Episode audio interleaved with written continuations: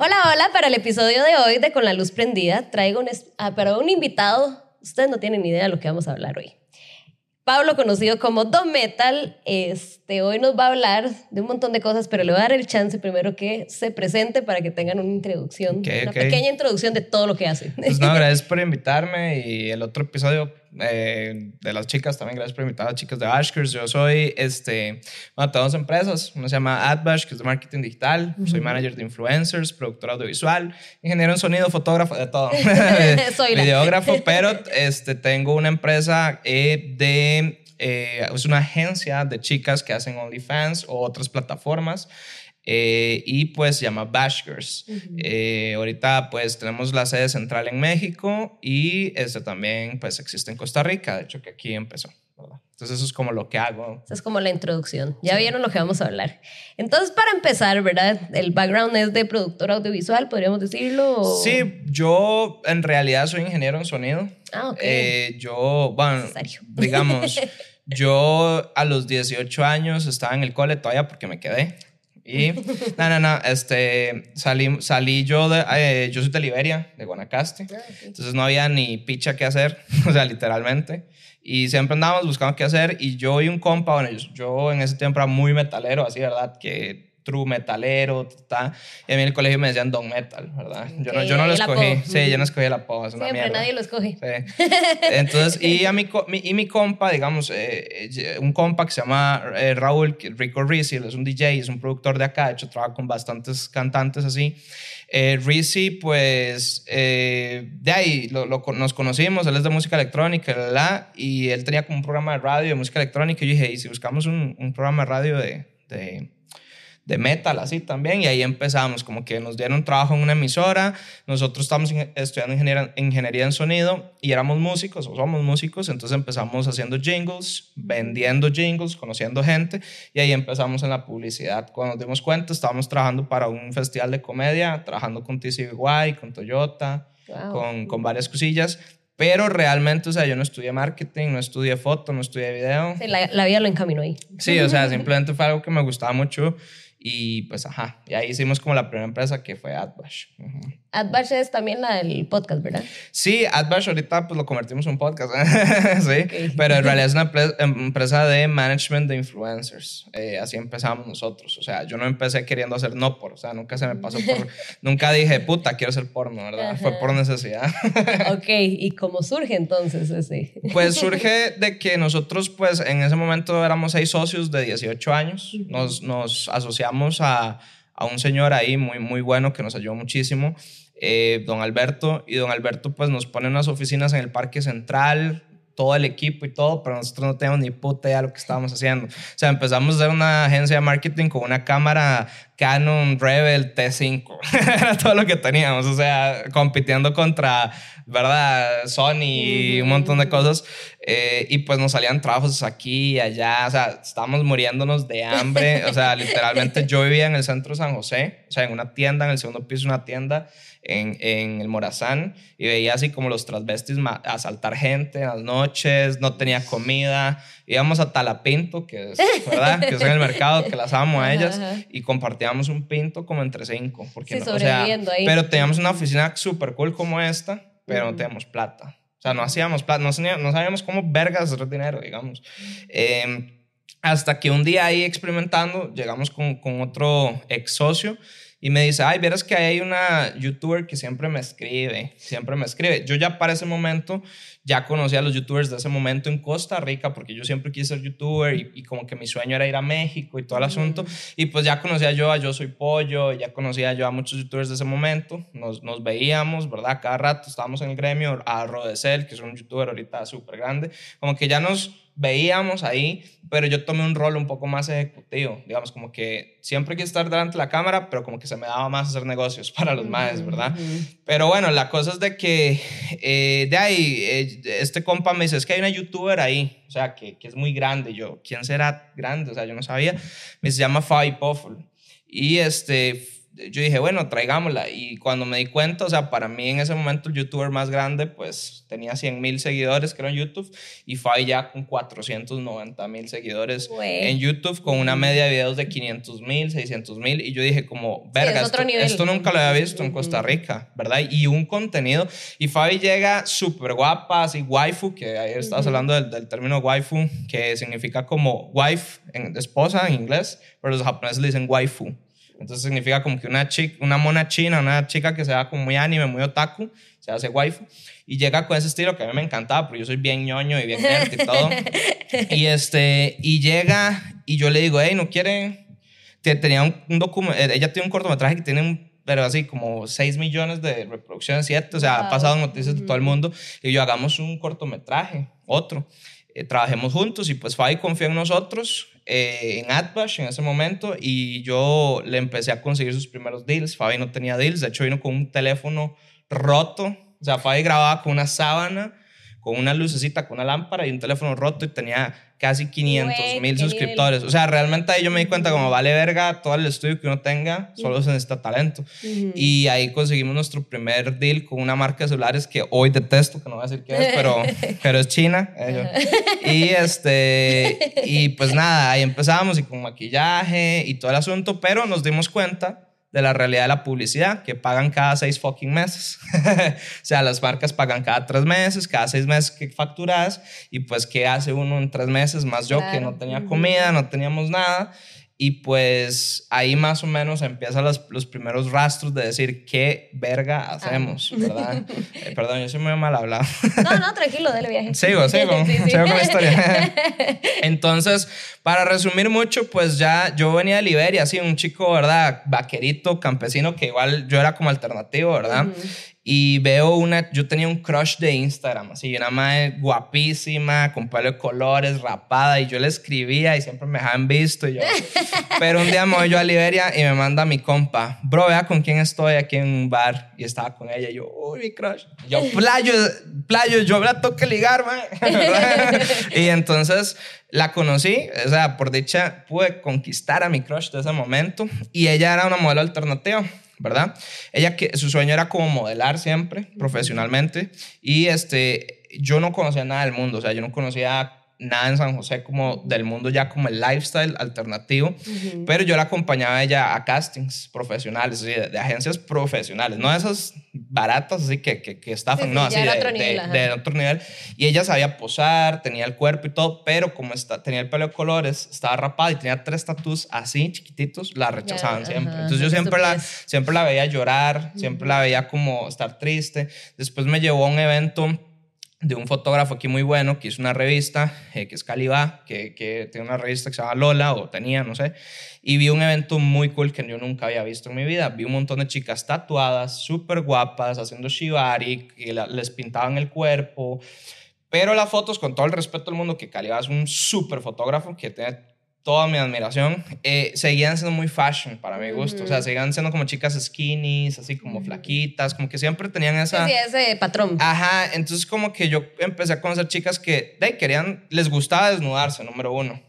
Y tenían el talento, eran guapas, pero me contaban historias súper feas de, mira, este follógrafo, le digo yo, este follógrafo me acosó, me tocó filtró las fotos y me contaban historias horribles que yo decía, puta, o sea, no puedo creer que... un lugar seguro para eso. Yo, genuinamente, al ser tal vez de campo, eh, de finca, eh, lo veía muy, muy... O sea, era algo muy fuera de mi mundo, me explico.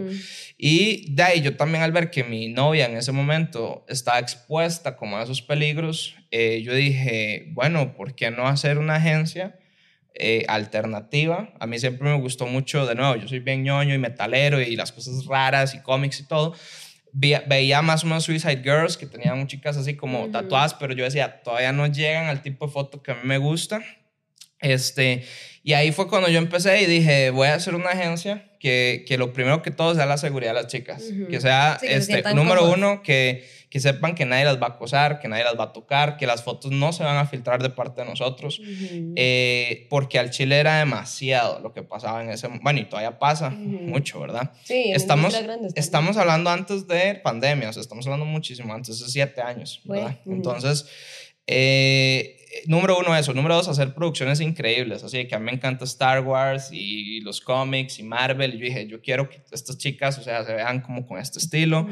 Y lo más importante, quiero que entiendan que no porque se desnuden, son, son de, nuevo, que yo tengo, tengo un, un, respeto absoluto por las trabajadoras sexuales, pero odia, odio que le digan putas, ¿verdad? Chicas, ah, es que es puta, es que es dinero fácil, eso me caga un montón, lo odio. Entonces yo decía, yo quiero que también sea tan lindo y tan fino las fotos que las marcas quieran trabajar con ellas. entonces, entonces así empezó Bashkers.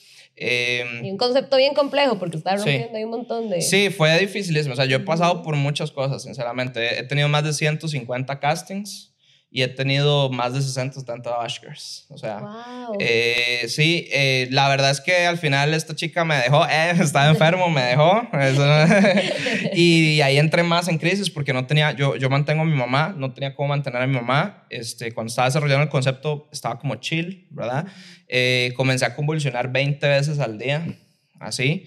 Y entonces yo tenía el concepto, pero no tenía el dinero, no tenía nada para hacerlo. Llegó una chica por allá que me dijo, Pablo, ¿por qué no sos mi manager? Y yo dije, bueno, o sea, yo tenía el concepto, pero yo no sabía cuánto dinero, no sabía en qué plataforma, no sabía nada de eso. Y yo le dije, ¿cuánto ganas? Y me dice, 7 eh, mil dólares. yo, verga. Y yo, ¿cuánto me puedo dejar? Como el 30%. Y yo, ok, son 700, 1400, 2000 algo, ¿verdad? 2200, algo así y yo decía, no lo puedo creer. Entonces eh, yo dije, aquí está mi salvación, puedo, puedo vivir, puedo pagar la renta, trabajaba en un puto call center de mierda también, que lo odiaba. Y el día de la firma, cuando hice el contrato y toda la verga, no llegó. Y así me, se me despedazaron los sueños. O sea, si yo no firmaba eso, mis oficinas también se iban a la verga. O sea, perdía mis oficinas, perdía mi plata, tenía que volverme a Liberia. No podía mantener a mi mamá, no podía mantener mi casa. Entonces lo que hice fue eh, irme para Liberia un momento, me senté y dije, bueno, ok, si esta chica hizo 7 mil dólares, yo, yo, ¿cuánto ocupo hacer? ¿Verdad? Y simplemente me encerré en una oficina y empecé a hacer bashkers. Y dije, así va a ser esto, así va a ser esto. Llegué con mi socio que tenía dinero, que nos puso las oficinas. O sea, que la verdad es que es como, bro, no sé por qué lo hizo, pero, es un señor muy, o sea, sí, la verdad se, se merece todo. Y le dije, necesito 7 mil dólares. O sea, estos 7 mil dólares yo nunca le había pedido a nadie esa cantidad de plata. Yo ya trabajaba antes de eso, como te digo, en radio y andaba vendiendo jingles. Trabajaba con RPMT, con Don Stockwell, como haciendo ahí como como cubriendo ahí atrás de la radio, pero nunca había como pedido 7 mil dólares, claro. ¿verdad? que para mí en ese momento era un montón de dinero, ¿verdad? Yo, verga, 7 Sí, sin garantía, que es más... Sí, y haciendo algo en Costa Rica súper religioso.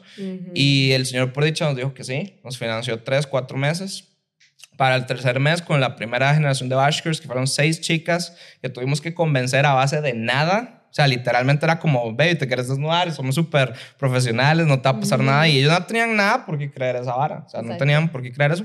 Eh, sí, recuperamos, duplicamos, triplicamos la inversión en, en, tres meses.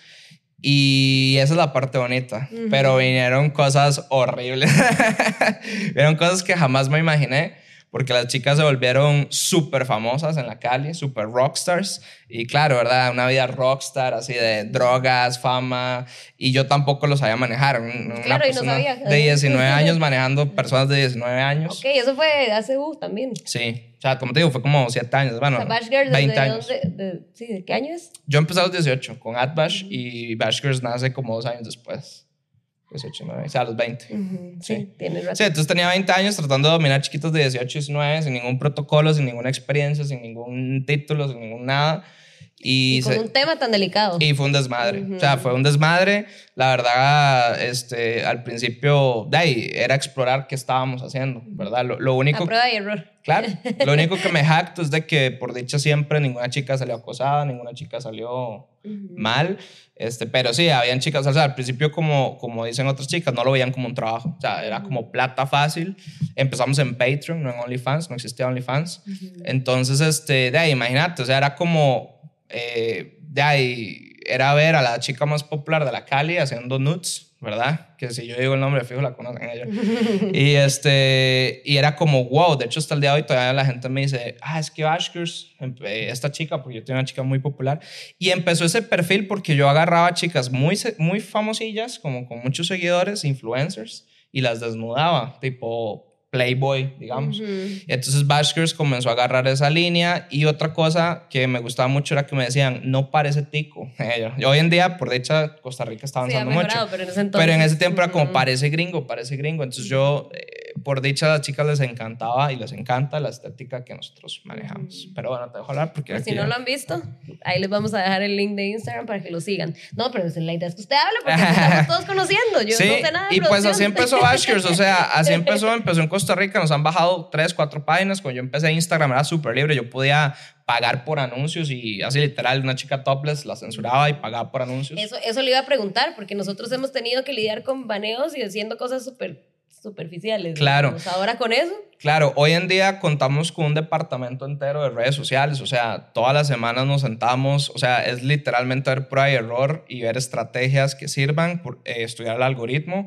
O sea, hoy en día yo hasta digo que somos un laboratorio de redes sociales, o sea, Bashkers es una agencia, o sea, para resumirlo, es una agencia que hoy en día hace pre, pro, postproducción audiovisual para todas las chicas, hace management, este, hacemos, o sea, nosotros nos encargamos de todo, del concepto, de la conceptualización de las sesiones, de las estrategias que hay dentro de OnlyFans, de las estrategias que hay en redes sociales, asesoría legal, eh, o sea, nosotros protegemos a nuestros talentos 100%, digamos, nos encargamos de bajar el dinero de OnlyFans, que es un tema súper difícil. Eh, entonces, dentro de todo eso también está eso, recuperar cuentas. Pero nosotros hemos perdido muchas cuentas. O sea, hemos perdido como tres cuentas. Hoy en día la cuenta que existe tiene 27 mil, creo. Pero la verdad es que ya, o sea, si, si no nos hubieran bajado ninguna cuenta, probablemente estaríamos en ciento y pico, ¿verdad? sí, pero es súper complejo mantener una página así. Claro, la doble moral y todo lo que hablamos en todos los episodios. Pero ya hoy en día aprendimos cómo. Sin embargo, si van a la página de Playboy, que es algo que yo siempre recalco, si ustedes van a la página de Playboy, o sea, literal ves pezones en Instagram, digamos, porque están verificados y hay como eh, palancas por ahí adentro. Entonces, sí es posible, sí es posible llegar a eso. Contactos y plata. Pero es contacto. Sí, o sea, yo literalmente sé cuánto cuesta que te verifiquen una cuenta. Es un. O sea, como si tienes un contacto, es un montón. Pero no lo puedo decir. Pero es conocedor aquí de, redes sociales y de todo. Pero bueno, volviendo a Bash Girls. Eh, bueno, ha sido un proceso de muchos años. ¿Ahorita cuántas chicas tienen? no sé, como 25 o 30 casi. Y bueno, detalle, no son solo de acá, ¿verdad? Sí, no, este, lo que pasó fue que en pandemia, eh, pues nosotros manejábamos Patreon y yo, yo te voy a ser sincero, yo quería cerrar el proyecto, ya no me gustaba. Yo al principio, cuando hice este proyecto, tuve hasta conflictos morales conmigo mismo, porque yo nunca quise hacer porno. y aunque era la, digamos, muchos hombres, ¿verdad? Muchos eh, bros me hablan y es como, bro, qué cool, ¿verdad? Usted está rodeado de mujeres y todo. Pero la verdad yo no lo veía así porque este, yo me sentía mal. O sea, yo decía, puta, ¿qué, qué van a pensar mis abuelos? Sí, sí, las, las, cosas que uno viene claro, así. Las yo fui a un colegio de monjas ¿verdad? Que, que, igual, bueno, era bien rebelde ahí, pero al final uno es católico. O sea, al final, aunque hoy en día no soy católico, pues al final no tiene valores cristianos. O sea, es imposible borrar tus valores cristianos de la noche a la mañana. Entonces yo, yo me sentía mal. O sea, yo decía, la gente así que soy un proxeneta, gente, y era fuerte, a mí me insultaban en redes sociales también. Eh, llegó gente, eh, conocidos así, bro, lo que estás haciendo es pésimo, la, la, la. Entonces yo ya la pasaba mal. Aparte, controlar chicas que, que estaban muy descontroladas, porque se hacían famosas muy rápido. Yo les digo esto, y no, y no es por afán de sonar machista, pero, y lo digo tanto igual si fuera una chica, era como tener siete novias, pero en la peor parte de tener novias. O sea, ¿me entienden? O sea, igual, igual es como si usted tuviera siete novios. Imagínense tener siete novios, que usted tenga una agencia de, de porno de hombres, pero no la parte bonita, porque al culeo y, ir a comer. No, la parte fea, la toxicidad que estás haciendo, los celos. porque pasaban cosas que yo no entendía. Las chicas se celaban entre ellas se peleaban entre ellas. Sí, egos, ajá. Egos, o sea, que ya a mí me están dando más que a la otra. Y eran cosas que uno no, no esperaba. Yo no esperaba decir, verga, tú quieres separar a aquellas dos que se pelearon, ¿verdad? O que se... O que, o que se en media escena. Sí, o que se metieron una vez en un, en un, rodaje, pues que dos se metieron con el, con el mismo Mae, hicieron un trío, pero a la otra no le gustó tanto. Entonces eh, se estaban peleando en el set. Y yo, a ver, chicas, Dejen de pelear. y, y, y, con un patrocinador viendo ahí de, es que, ¿por qué te metiste con él? Y es como, baby, usted quería culiar conmigo y él, y así. Y cosas que suenan graciosas, pero en ese momento eran estresantes. O sea, mm. yo literal caí en, en, en, el, en el doctor, me creció el corazón del estrés y se me hizo, de nuevo, se me hizo como esa lesión cerebral, se me hizo una lesión cerebral de estrés Hijo. por el proyecto, Ujú. por el proyecto. Entonces ya en pandemia, lo que voy de lo de México, yo ya estaba así como, bro, quiero, ya, o sea, no quiero vender, quiero, no quiero tener esto, o sea, no me Sí, sí, gusta. porque se está enfermando, ¿verdad? Es mejor Claro. estar vivo que muerto. Total, o sea, no lo quiero tener porque experimentaba la parte fea o me enfocaba mucho en lo feo. Sin embargo, en pandemia pasó algo muy inesperado. Fabi Poffel, ¿verdad? Que tenía yo AdBash y la manejaba. Pues dice, me voy a quedar a tu casa. Y yo, sí, perfecto. Y tenía un roommate que fue uno de los fundadores de AdBash, pero en ese momento como que ya no era. Y de ahí, básicamente creo que fue como un viernes y el lunes ya habían cerrado todo. Y entonces ellos se quedaron en mi casa atrapados conmigo. Mis oficinas estaban en el tercer piso de un restaurante, entonces mis cámaras, mis luces, todo quedaron atrapadas en ese momento. Qué loco, no sé si ¿verdad? se acuerdan, ¿verdad? Qué loco esa época, sí. Entonces yo dije, verga, ¿qué voy a hacer? Y todas las chicas que yo tenía se empezaron a volver a sus pueblos con sus familias, entonces ya no podían hacer contenido, ya no podían hacer sesiones. Y pues ahí yo dije, bueno, este ya se acabó. Pero el consumo de internet subió un 200, Claro. 300% y de repente empecé a ver que chicas de otros países, de México, de Colombia, nos empezaban a escribir, qué cool Bashkers, no puedo creer que Bashkers. Y yo decía, ¿cómo nos conocen hasta allá? Ujú. Y en pocos resúmenes fui a México y conocí a Marcela Moss, y a- y que Marcela Moss es una influencer muy grande de allá. Ok. Me cayó súper mal cuando la conocí. Me pusieron, a, me pusieron a hacer sesiones con ella y yo dije, verga, o sea, odié, la regañé y todo. Entonces ella volví a ver como a, a- ¿verdad? Como a, a nuestro otro socio y decía, verga, güey, este güey me está gritando. Y yo, ya, que se quedita. y pues hoy en día Marcia es mi socia y la amo con todo mi alma. Ellos estaban haciendo algo similar en México. Y me invitaron, me dijeron, bro, ¿por qué no, no hacemos este proyecto más grande? Y pues hoy en día pasamos el proyecto a México y están pasando cosas increíbles. Tenemos talentos gigantescos. Hemos tenido, por ejemplo, Lonrod ha sido el primer Bash Boy de la historia, ¿verdad? Fue que un día me llamó y me dijo, bro, voy para su casa. Y yo, "Ah, al Chile, mae. Dice, sí, sí, sí. Y entonces vio de OnlyFans y dice, bro, ¿y si nos hacemos un OnlyFans? Y yo, de ahí está y, yo, y Lonrod es el primer Bash Boy de la historia. Eh, Luna Bella fue Bashker, que es una chica muy grande. Mitch Cepeda hoy en día es Bashker, que no sé si conocen, pero o sea, mucha gente, eh, incluso por allá antes de que se filtrara el pene de Babo, del de Cártel de Santa, ya nosotros lo habíamos visto. y así. Este, y pues sí, o sea, estamos, estamos hoy en día agarrando muchos talentos grandes, la verdad. Es como un playboy latinoamericano. Yo creo que se está volviendo algo así, la verdad, por dicha. Guau. Y estamos en conversaciones. Bueno, ya muchas de mis chicas han estado en Playboy, la verdad. Eh, también colaboraciones con páginas como El Artista, que es una página de México muy grande. Y hoy en día, no puedo decir mucho, pero estamos en, en, en negociaciones para un reality, eh, para un reality show. Wow, qué Sí. chiva de pasar, o sea, de ver toda la trayectoria que ha tenido el proyecto. Sí, o sea, hasta ahorita lo estoy estar- disfrutando, la verdad. Ujú. Sí, Sí. pero es lo que hablábamos ahora, que los negocios son así, digamos. Hay que tener Sí. demasiada paciencia para llegar a un nivel que Claro. sea así, Claro. pero ha valido la pena. Sí, o sea, hoy en día sí. Todavía hace poco fui al doctor y me inyectaron 10 veces el pecho porque soy workahólico, entonces trabajo, duermo, trabajo. Límites. Ajá, entonces como que mi vida, amo mucho mi trabajo, Sí, pero no, pero me está enfermando. Eh, pero, pero estoy mejor, o sea, estoy aprendiendo a, delegar. a decir, verga, no voy a... Es que ¿sabe qué? Es que cuando usted no tuvo nada y comparte un talapinto entre cinco, eh, de ahí uno le da miedo volver ahí. Entonces Claro. uno se vuelve workahólico así totalmente, ¿verdad?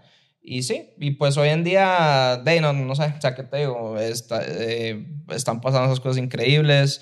Todo el mundo, tengo los nudes de la gente que menos se imagina, porque me enseñan nudes todo el tiempo, sin mi consentimiento, por favor no lo hagan. Ella. Eh, Este, no solo es de mujeres y de gays, es de todos. Total. O sea, es algo muy raro, es algo muy bizarro porque yo no me percibo a mí mismo como... Ay, yo no me percibo como un productor porno. O sea, yo ando ahí y yo voy a convenciones de influencer y es como, bro, ¿usted cree que mi novia puede tener OnlyFans? Y me enseña así yo, uy, bro. Aparte, número uno, es como, bro, primero que todo estoy comiendo o algo así, ¿verdad? número dos, bro, Qué ¿qué pasa, si. ¿qué pasa si no? O sea, es que puede ser, o sea, a ver, la belleza es subjetiva. Claro. Pero yo como productor soy objetivo. Y aparte que mi agencia es muy abierta y, y aceptamos todo tipo de tamaños y todo, hay, hay estándares, me Obvio. explico. Y o sea, me ponen en una posición muy incómoda. Mi novia es guapa. Y, y enfrente, todo, y todo el mundo está viendo así como, a ver, ¿qué va a decir el bro? Yo no voy a decir, bro, es una puta mierda, bro, te vas a morir de hambre. O sea, ¿me entiendes? O sea, yo no le voy a decir eso. Sí, y eso, no. o, o me enseñan patas, así, me enseñan como, ma, vea las patas de mi novia. Y yo, ma, están horribles, bro. No, no, O sea, No nos llame, nosotros lo llamamos. o sea, no, es que, ¿qué digo? ¿Me entiendes? Como, y es súper raro. O sea, primero que todo, yo tengo el fetiche de patas. Es como, ma, eh, puedo darte consejos, pero no sé si tus. Qué loca las la gente. es muy raro. O, o como que, bueno, después vamos a hablar de eso, pero sí, en esta trayectoria he visto cosas rarísimas. O sea, hay cosas raras, o sea, como los castings, o sea, son un proceso rarísimo. O sea, uno se encuentra cosas de cosas de cosas. Desde la chica tímida que llega así y es como, hola. Y uno, ¿cómo estás? Bien. Y verdad, yo trato, los castings tienen un proceso muy estricto para que las chicas se sientan bien. Por dicho, Claro, todas las chicas. ser todo complejo. Oh, Sí, es, es muy complejo y de hecho que por dicha todas las chicas que hagan casting me dicen, madre, me sentí increíble. Pero es hasta un experimento psicológico porque la chica más tímida cuando se quita la ropa se vuelve así súper extrovertida. O sea, yo he visto chicas par patadas, así que como, ¿quieres que me masturbe? Y yo, no, baby, este, solo, solo son fotos, así, ¿verdad? Y después la chica así más mamona, más creída, más guapa, es una mierda en la cámara, sí. O sea, hay cosas súper, súper locas, Locas, que uno ve que uno no se esperaría como en este negocio, ¿verdad? Es, es algo raro. Súper loco. O sea, súper loco porque rajado uno nos... Yo le iba a preguntar del contenido, pero ya hemos hablado como qué tipo de contenido, porque uno esperaría, digamos, no sé, que en Costa Rica se esté haciendo solo fotos. Sí, yo empecé solo haciendo fotos. La verdad me costó mucho pasar a porno, o sea, me senté incómodo. O sea, bueno, nosotros no hacemos porno con actores todavía, o sea, de vez en cuando ahí en el Ajá, cuénteme el contenido para... Sí, bueno, en mi, en mi agencia se puede hacer desde NSFW, que se llama Not Safe for Work, que usualmente lo hacen las cosplayers o las waifus, que son como solo lencería o cosplay, la, la, que eso pega un montón. O sea, uno pensaría que es lo que menos vende. También hacemos soft porn o como topless. Hay chicas que solo hacen topless y no hacen full nude. Ah, que son Y- como más eróticos. Ajá, sí, solo pezones, la, las nalgas, pero nada de, nada de punani, nada de, de pussy, ¿verdad? Y digamos que hay full nudes, pero no porno. O sea, hay, hay chicas que se desnudan, pero no se masturban. Y hay chicas que hacen porno. Tengo una chica que es una pornstar en Colombia, así de que es especialista en triple penetración anal, así sin molestar. O sea, si la Min Galilea, o sea, si la buscan Min Galilea, buscan los videos, o sea, es hardcore as fuck. O sea, la primera vez que yo vi a Min Galilea fue como, uy, este sí, este video. Y eran tres bros metiéndole el pito así en el ano. Y yo, uy, Min. O sea, le conocí el hígado antes. de- Pero mucho gusto. Ajá. y en Bashkers tenemos la filosofía que no te vamos a, a obligar a nada. O sea, si vos quieres solamente enseñar tus pechos, o sea, no te vamos a obligar. O sea, sí te vamos a decir, baby, mira, te están empezando a, a preguntar de que si, de que, o sea, o, o la, vemos que la gente con la que vos hablaste está pidiendo mucho como, ¿verdad? Pussy o algo así. De fijo si lo harías, te iría mejor si lo haces de esta manera, pero si no quieres hacerlo, no lo hagas, ¿verdad? Y entonces así, creo que hay un ambiente mucho de confianza en Bashkers. Y por eso- respeto también. Total, total. O sea, para mí en un set tiene que haber un respeto absoluto. Para mí un fotógrafo que tenga una erección, o sea, se tiene que ir del set, la verdad. O sea, yo no, no puede pasar Mira, si no había pensado en eso. Qué profesionales tienen que ser, porque Total. obviamente son Total. cosas que pueden pasar. Total, o sea, pero para mí, mis- de nuevo, los fotógrafos que tenemos están entrenados con un manual de cómo, un protocolo, de cómo tratar a las chicas, cómo verlas. Claramente es fisionomía humana, o sea, tampoco vamos a pensar así de, bro, no te puedes parar, ¿verdad? O sea, a Sí, sí, porque hay instintos, digamos. Pero, o sea, a mí un fotógrafo que está así como, ah, qué rico, o sea, es como, bro, bye. Sí. O sea, yo, yo quiero cosas profesionales y que las chicas, sientan- o sea, las chicas tienen que sentir bien siempre. Ahora, yo soy muy estricto, eh. tengo fama de ser manager estricto, o sea, es un trabajo, es un set, hay tiempo, hay renta, o sea, hay cosas que tenemos que hacer rápido y si la chica también está ahí como muy lenta, desorganizada, o sea, pues también se apura, porque al final del día no hay diferencia entre hacer una película y hacer una película porno. O sea, la única diferencia es lo explícito y dónde se distribuye, pero la profesionalidad tiene que ser la misma, ¿entiendes? Wow, pero sí, entonces abarcan un montón de Sí. campos. Sí, sí, sí. O Hasta sea, música, ¿verdad? Creo. sí, bueno, eso lo hacemos más con Adbash, que es la otra empresa, pero por ejemplo, ahorita Fabi y yo con, con la banda que tenemos, porque ahora rapeamos, eh, este, est- hici- estamos haciendo un video, hicimos un video, ya lo grabamos, lo grabamos en Magnetics Mansion, que es una mans- mansión nueva aquí en Costa Rica que están haciendo webcam. Este, y pues yo soy asesor ahí de redes sociales, de hecho. Eh, lo grabamos ahí, hicimos una versión también topless que queremos sacar en OnlyFans. Entonces estamos como, eh, quiero empezar a hacer videos musicales también con... Sí, eso con- le iba a decir. Videos musicales fijo pegan también. y hoy en día, de hecho, a este momento que está grabando el podcast, estamos empezando a implementar AI, inteligencia artificial, en las sesiones. Estamos empezando a hacerlo. Y ya llevo dos años trabajando en, en una Bashker virtual. Eh, totalmente hecha por computadora.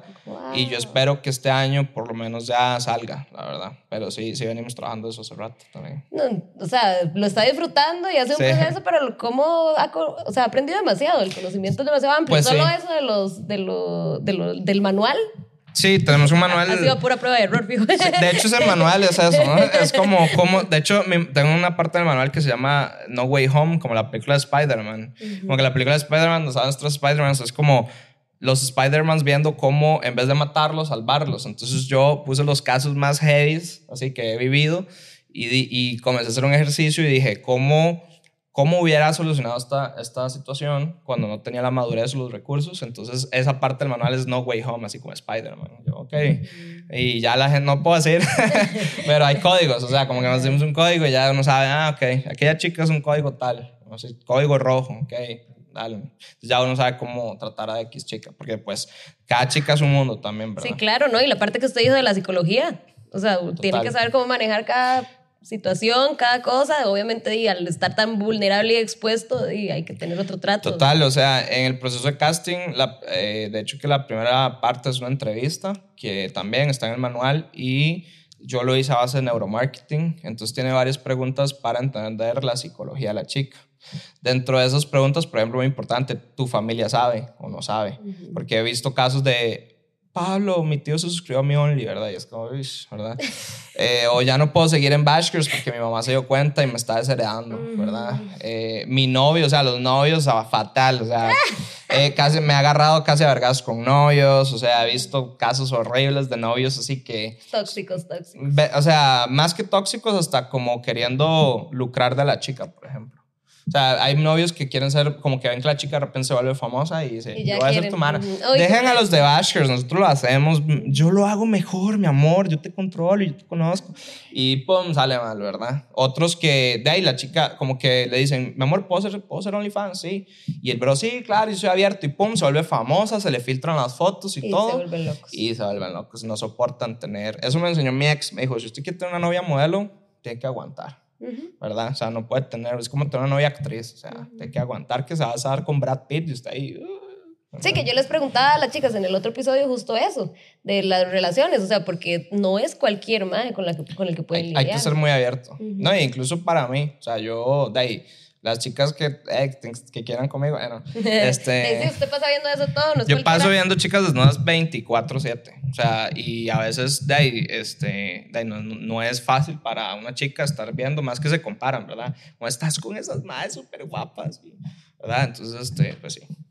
Sí, qué complejo, pero no lo admiro. O sea. Creo que ha sido un proceso súper amplio de mucho conocimiento y que aguantara, no todo el mundo tiene la paciencia para. Sí, bueno, todavía estoy aguantando. Pero ya está empezando a ver. Nada, sí, ya, o sea, ya hay más frutos, claro, pero cada, yo veo la vida como un videojuego, como cada nivel que usted pasa Viene con cosas. tiene como más recursos y, y armaduras y la vara, pero el jefe es más difícil, el próximo nivel es más difícil, ¿me entiendes? Ustedes deciden en qué nivel se quiere morir. Y ya como veo, usted va desbloqueando Ojalá, todos. Ojalá. Bueno, consejo, voy a pedirle dos consejos para, para ir terminando porque si no seguimos aquí hablando tres horas. Hagamos el podcast de tres horas. lo hacemos en varias partes. Este, consejo para las personas como que quieren emprender, no necesariamente en este, en, En cualquier cosa. ah, exacto, porque creo que ustedes de las personas que les puede hablar claramente Ok. desde la experiencia. Bueno, número uno. Hijo de puta, es que son muchos. ¿eh? ¿Cuántos consejos Hágale, quiere? hágale, sin miedo. De ahí no, este, ma, número uno, le tiene que gustar la vara. O sea, he visto, veo mucha gente que es como, uy, ma, y se emprendo en bienes raíces y no saben ni verga de bienes raíces, ¿me entiende? Eh, o sea, y solo porque escuchan que es un buen negocio, o sea, le tiene que gustar la vara. Es lo mismo que las chicas de OnlyFans, hay chicas que se meten porque, porque quieren plata, pero no les gusta. O sea, no les gusta fotografiarse, no les gusta las redes, o sea, eso no funciona. Entonces, número uno, el campo en el que usted vaya a emprender le tiene que gustar, porque Claro. si no, va a ser una tortura. Número dos, mae, si está en un puto call center. porque yo, o sea, mi misión ahorita. al- al- algo, algo, algo que amo ahorita es que estoy ayudando a muchos amigos a salir de un fucking call center y les estoy dando trabajo y eso me hace muy orgulloso porque yo fui tan infeliz en un call center. Más, si ustedes están en un call center y tienen la oportunidad, ojo, porque si tienen la oportunidad ya de dar ese brinco, de decir, bueno, me voy a poner mi propia marca, Mae, yo sé que suena como un consejo muy arriesgado, pero de mucha gente empieza a emprender así como tengo mi trabajo y esta tienda aquí. Entonces, como, como que lo tienes, pero tienes este colchón del call center o de este trabajo. Mae, no, si hay que emprender, hay que mandarse. O sea, la única forma en la que usted eh, ¿Sabe cómo es esto? Como si usted estuviera agarrado de algo y abajo hubiese un colchón. Usted siempre se va a soltar todas las veces porque sabe que hay un colchón, pero el día que yo le quite ese colchón y ya en vidrio se va adentro, usted va a subir. Sí, porque le toca. Porque le toca. Entonces, o sea, más de, o sea, si usted tiene ese proyecto, mándese. Mándese 100%. Va a ser una puta mierda. O sea, vamos a pasar hambre, todo el mundo se va a burlar de usted, mae. Eh, no va a comer, va a pasar los momentos más horribles de su vida, pero después de que usted pase todo eso, la barrita ahí el, del videojuego, mae, va a ser increíble. O sea, eso es como mi consejo más, más importante, diría yo. De todos los que podía decir. si no hacemos otro, ¿para qué? ¿Sabe cuál es lo último que no aprendí yo en ese momento? ya, el último, el último. Mae, se ocupa, o sea, mucha gente es como, mae, no tengo plata, mae. Pero la plata siempre existe ahí. O sea, la verdad es que hay mucha gente que le da miedo tener socios. O sea, y está bien. Yo admiro a la gente que pasa las cosas solos. Yo sin mis socios nunca hubiera hecho nada. Claro. O sea, y escojan bien sus socios porque una amistad buena no, es, no es un buen socio. O sea, una amistad buena no es un buen socio, pero es bueno tener socios que sean amigos. Eh, ya. No, perfecto. Y el otro consejo que le iba a pedir era para chicos o chicas que quieran hacer este tipo de contenido, quieran estar en Bash Girls. Ok, bueno, eh, si quieren hacer contenido y nunca lo han hecho, como, como han dicho las chicas, número uno es un trabajo. O sea, es un trabajo igual que otro. Eh, es importante que te cuides, o sea, es un trabajo que involucra tu apariencia física, o sea, no quiere decir que tienes que estar súper flaco con cuadritos, pero sí tienes que tener hábitos buenos, o sea, eh, mucha gente piensa que estar delante de una cámara es fácil y es súper cansado, o sea, estar con estas luces, vos que te estás muriendo así, ah, y todo. Es Perdón el bigote. Sí, sí, o sea, número uno eso, eh, número dos, se te van a filtrar las fotos sí o sí, o sea, no hay agencia ni bashkers que te vaya a prometer, o sea, si a Disney se le filtran los guiones, de, de, las películas de Marvel, lo que sea, todo el mundo te va a ver. Pero cómo manejas la situación es lo importante. Y tres, eh, de las chicas sí que quieran tirarse, o chicos, pues como dijeron las chicas, o sea, su familia vale verga, Si no le dan de comer, si la familia no le está pagando la carrera, no le está pagando nada, mándese. Si eso es lo que usted quiere hacer, mándese. Y para Bashkers, pues simplemente escríbanos, eh, escriban en la página. Eh, yo ando buscando siempre tres tipos de chicas alternativas que tengan muchos tatuajes, waifus que les gustan los cosplays, o chicas que sean fashion. La verdad es que tenemos mucha lista de chicas y cuesta mucho quedar, no les voy a mentir, no aceptamos a cualquiera, pero siempre estamos ahí buscando. He tenido chicas que tratan y tratan así desde, uf, desde los 18 años y a los 23 las contratamos, digamos. Eh, sí, no sé. Bueno, buenísimo, ya con eso eh, cerramos el episodio sobre Bash Girls con Don Metal, ¿verdad? Todo un placer que haya venido, hemos aprendido muchísimo. Yo realmente no tenía idea de cómo funcionaba esto y ha sido una parida, pero pero qué rica pared. Pero bueno, para los que no siguen la página, los voy a poner los links y para los que nos siguen el, podcast, ¿verdad? Pueden suscribirse para que esto siga creciendo porque estos temas tabús hay que romperlos, que la gente se sienta cómoda y que vea que hay muchas oportunidades en la vida. Gracias. pura vida. Chao.